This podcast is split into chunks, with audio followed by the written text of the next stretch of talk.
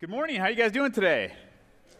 Super. Thanks for being here with us today as we have this opportunity to be able to continue in our second week of the story. Uh, as Pastor Mark mentioned, uh, if you do not have one of our storybooks yet, please grab one on the way out uh, so you can keep up with us.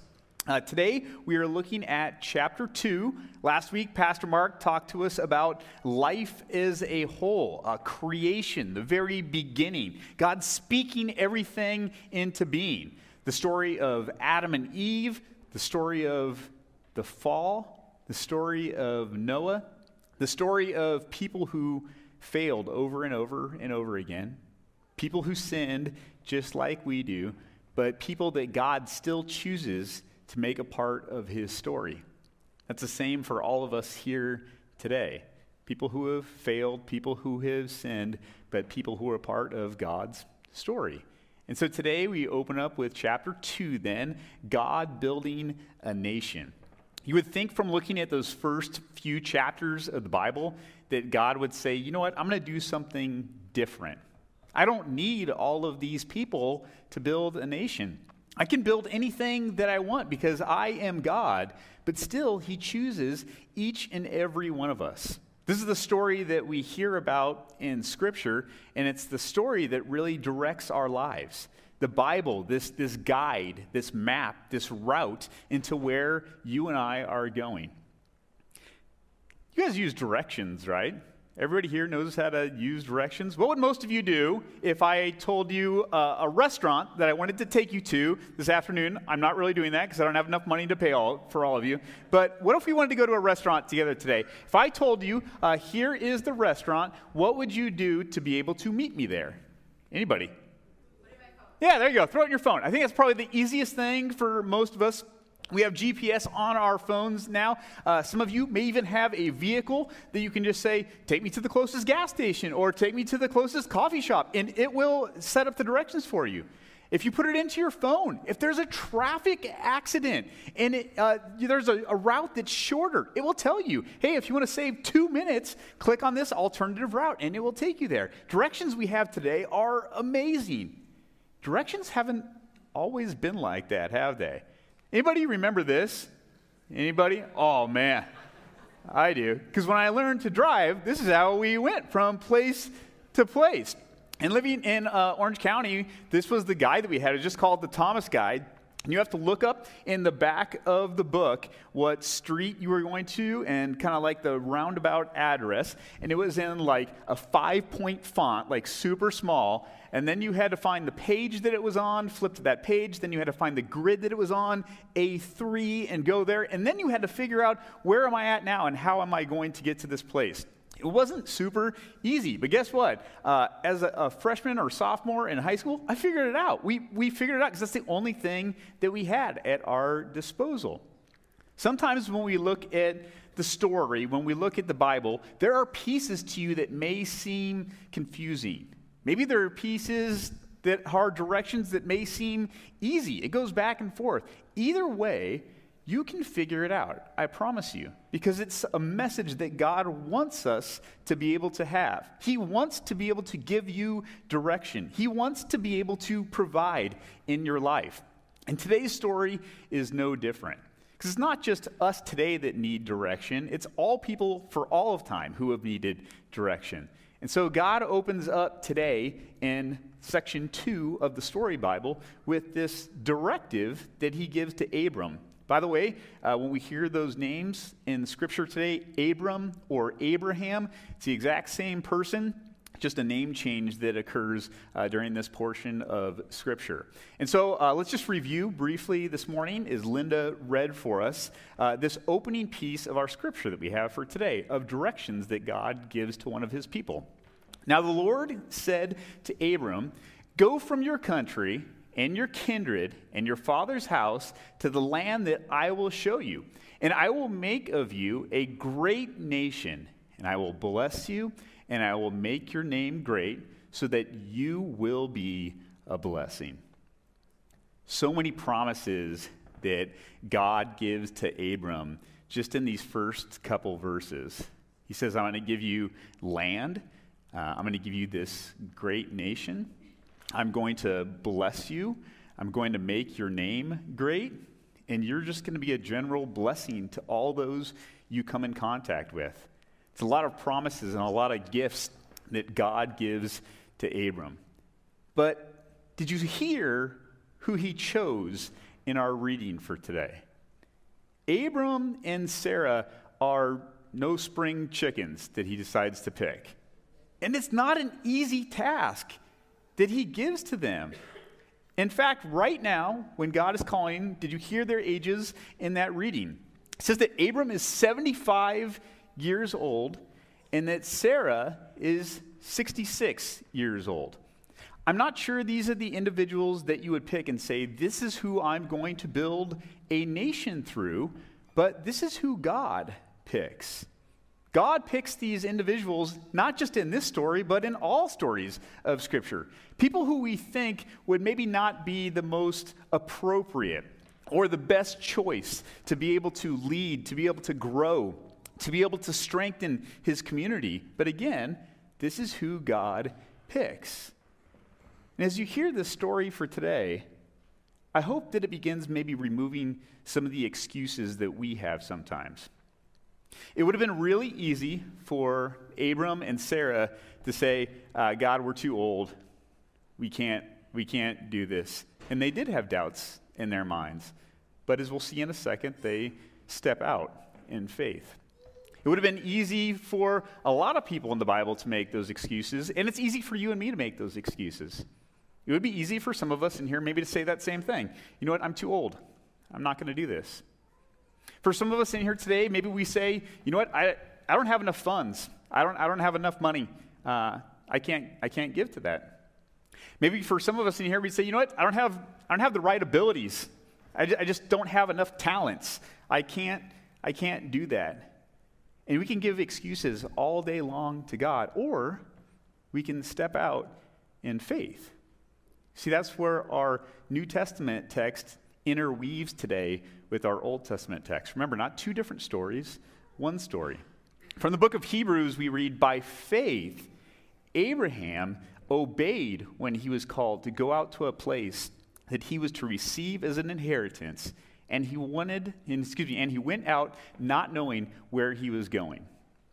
By faith, it says that Abraham steps out. This wasn't an easy journey. He is called to be able to go uh, 750 miles, is about the, the distance. I don't know about you, I don't, I don't love moving. You know what else is bad about moving? If you're like Abraham and don't have a moving truck, think about this. All his stuff, all his possessions, they got to carry on foot, maybe on donkey if they're lucky, to be able to go to this place that they have no idea where they're going. But by faith, Abraham steps out. There's a lot of people in our congregation today that I see in here that uh, you have stepped out in faith in different ways. There's people in here that have uh, adopted children because they needed to be adopted and they stepped out in faith. There's people here that have given tremendous uh, monetary gifts to the mission here at Desert Foothills that they have stepped out in faith. There are people here. Uh, David used to be a commercial airline pilot, right? Just like five months ago, and left his job, super good job, to come here to talk to us today about what he now does. I can go down the line and probably name almost all of you that I know who you are about ways you have stepped out in faith. Keep doing that. Keep trusting who God is in our life. It's easy to look out in the things of life and think the things that we think are good or the things that we think are bad and not want to be able to get involved with the negative stuff and only the things that benefit us. But is God calling us to step out in faith, even if you do not know where you are going?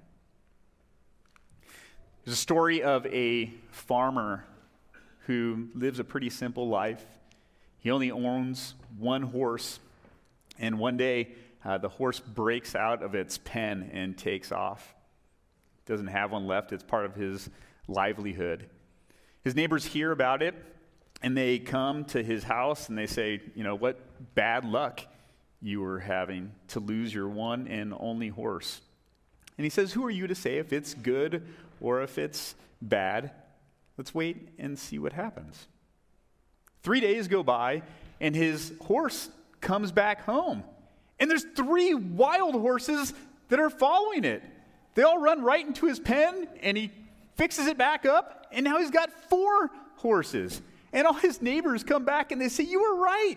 I can't believe it. Now you have four horses. What good luck you are having. What a good thing this is. He says, Who is to say if it's good or if it's bad? Let's wait and see what happens. Another couple days go by, and his son is outside training one of the new wild horses, and it bucks him off, and it kicks him super bad. It shatters his femur. His son gets very, very ill. The neighbors come over to bring him something to eat and to see his son. And they said, You're right, what bad luck this is. He said, Who's to say if it's good or if it's bad? Let's wait and see what happens. A week later, there's a horrible war that breaks out in a surrounding country. The government comes to all the houses in his village and they are taking all of the young men who can fight to be able to go off and to go to war, one that almost will certainly put them to death. But when they come to the farmer's house, they find his son who's there with this broken leg and said, He can't fight, so we're going to leave him. All the neighbors' sons are taken, and they come to his house and they say, What good luck you are having. And you know his response. It's so easy to say what is good or what is bad in our eyes. The things we think are good, the things we think are bad, and we live our lives in those different categories. We only want the good, we don't want the bad to come. But what about when God uses those times in our life? I'm not saying we should look for the bad. I'm not saying we should even look for just the good in life. We should really look for God in life. What if you woke up every morning and went to bed every night, not thinking about things being good or things being bad, but about things being God's? Whatever happens in my life today is going to be God's plan in my life for today. Because God has given each and every one of you the exact same promises. The promise that He wants to build a nation through you. The promise that God wants you to share in His world. The promise that God wants you to live in paradise with Him forever. Think about back to the story of Abram and Sarah. They are so old to be able to receive this promise that they are going to have a child. 75 years old, 66 years old, but they go by faith. A month goes by, and Sarah is not pregnant. Six months goes by, and she's not pregnant. A year goes by, five years, 10 years, two decades go by, and they're still waiting on this promise from God. Finally, Abraham is a hundred years old, and Sarah is 91 years old, and that baby comes Isaac. It's laughable that a couple this old would be able to have a child. So much so that Sarah and Abraham do laugh. They even name their son Isaac. It literally translates to he laughs. The story is laughable. Think about it. Abraham and Sarah and Isaac are the only ones at Applebee's that are taking advantage of the senior special and kids eat free on the same night. They're the only ones going down the aisle at Costco and they're buying both Huggies and Depends. Think about it. They're so separated. But God's promise comes to fulfillment. Why? Because every time God makes a promise to his people, he follows through. Every time, not some of the times. And the truth is still there for us today that we need to know about that, that we need to hear about that. It's a wonderful story. Abraham, Isaac, and Sarah, this beautiful family together, and God starts building a nation. But then it changes again. The story is going so well. But after these things, God tested Abraham, and he said to him, Take your son, your only son, Isaac, whom you love, and go to the land of Moriah and offer him there as a burnt offering on one of the mountains of which I shall tell you. Think about how that must have felt for Abraham. Think about that test that's there. God says, See that son there, that, that one and only son you have? The one that you love? Not a son that you hate, a son that you love so much. I want you to be able to offer him up. I think most of us here have already read this chapter in the story, or most of us here have already heard this story before. We know what happens. We know that the ending is good. But pause with me here today and don't jump onto that yet. We'll get there in a second. Imagine, truly try to imagine what this feels like in the life of Abraham. Or what would it feel like in the life of somebody today? Maybe not that type of sacrifice, but what about a different situation that somebody faces? This week I was flipping through an old day planner that I just happened to find.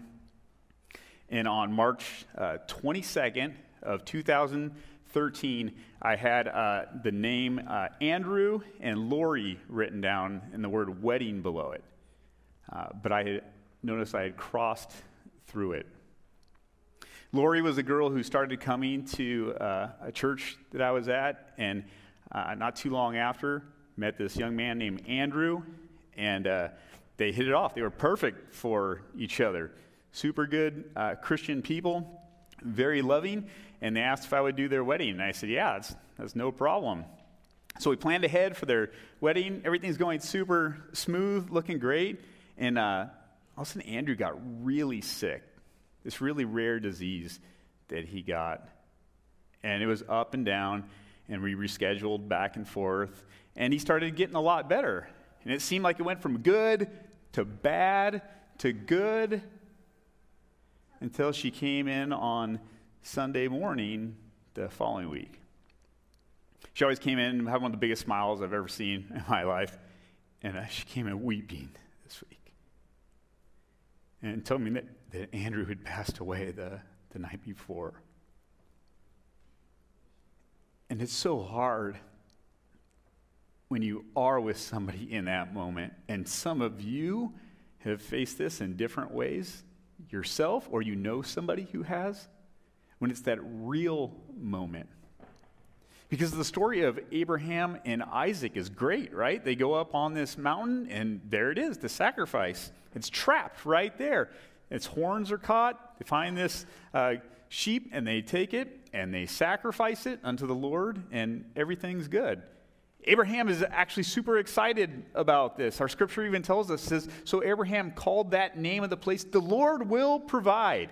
As it is said to this day, on the mount of the Lord, it shall be provided. And it's a great story, and the Lord does provide. But what about your, when you're somebody like my, my friend Lori, who it doesn't feel like that? When you look up from that mountain and you say, uh, Lord, where's this place at? Where is this place of the Lord providing? And it hurts and it's difficult. But the Lord does promise that. He promised that in the story of Abraham and Isaac. And think about what that time must have been like and how that must have hurt. For Isaac to have to put that wood upon his back, he's not an infant at this time, he's a young man. And as he walks up that hill with his father, the one and only son, to probably figure out at some point that he very well may, may be that, that sacrifice, may be that offering. But he goes willing. He goes by faith.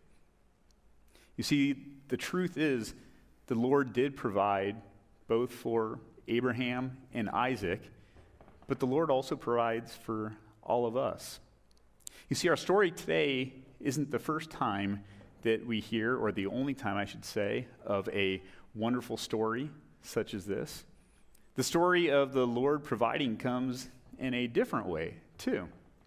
The story of a father who loves his son so much that he would put wood upon his back and have him march up a hill for us. His one and only son, that he took it upon himself to be that offering. Today, we look with my friend Lori and any of our individual stories at this mount and say, Lord, thank you for providing. Thank you for providing for Adam and Eve, for Abraham, for Sarah, for you, and for me. A God who loves us so much. It isn't about the good and about the bad, but it's about knowing that everything, especially you in your life and your story, is God's. Let's pray. Dear Lord, you tell us within this life that we are going to have troubles, but you say, Take heart, for I have overcome the world. Lord, as we hear in the very beginning of your creation, you did not create this place to be a uh, picture of sin or to be something that was temporary. Lord, we were created to be perfect and to live with you in harmony forever. Lord, we know that that story will come true once again. Why? Because you promise it unto us. So, Lord, make all of us here more aware of our surroundings, not to classify things as good or bad, but to classify things as being God's, that we will have a different outcome and a different look on life because of what you have done through and especially for us. In Jesus' name we do pray. Amen.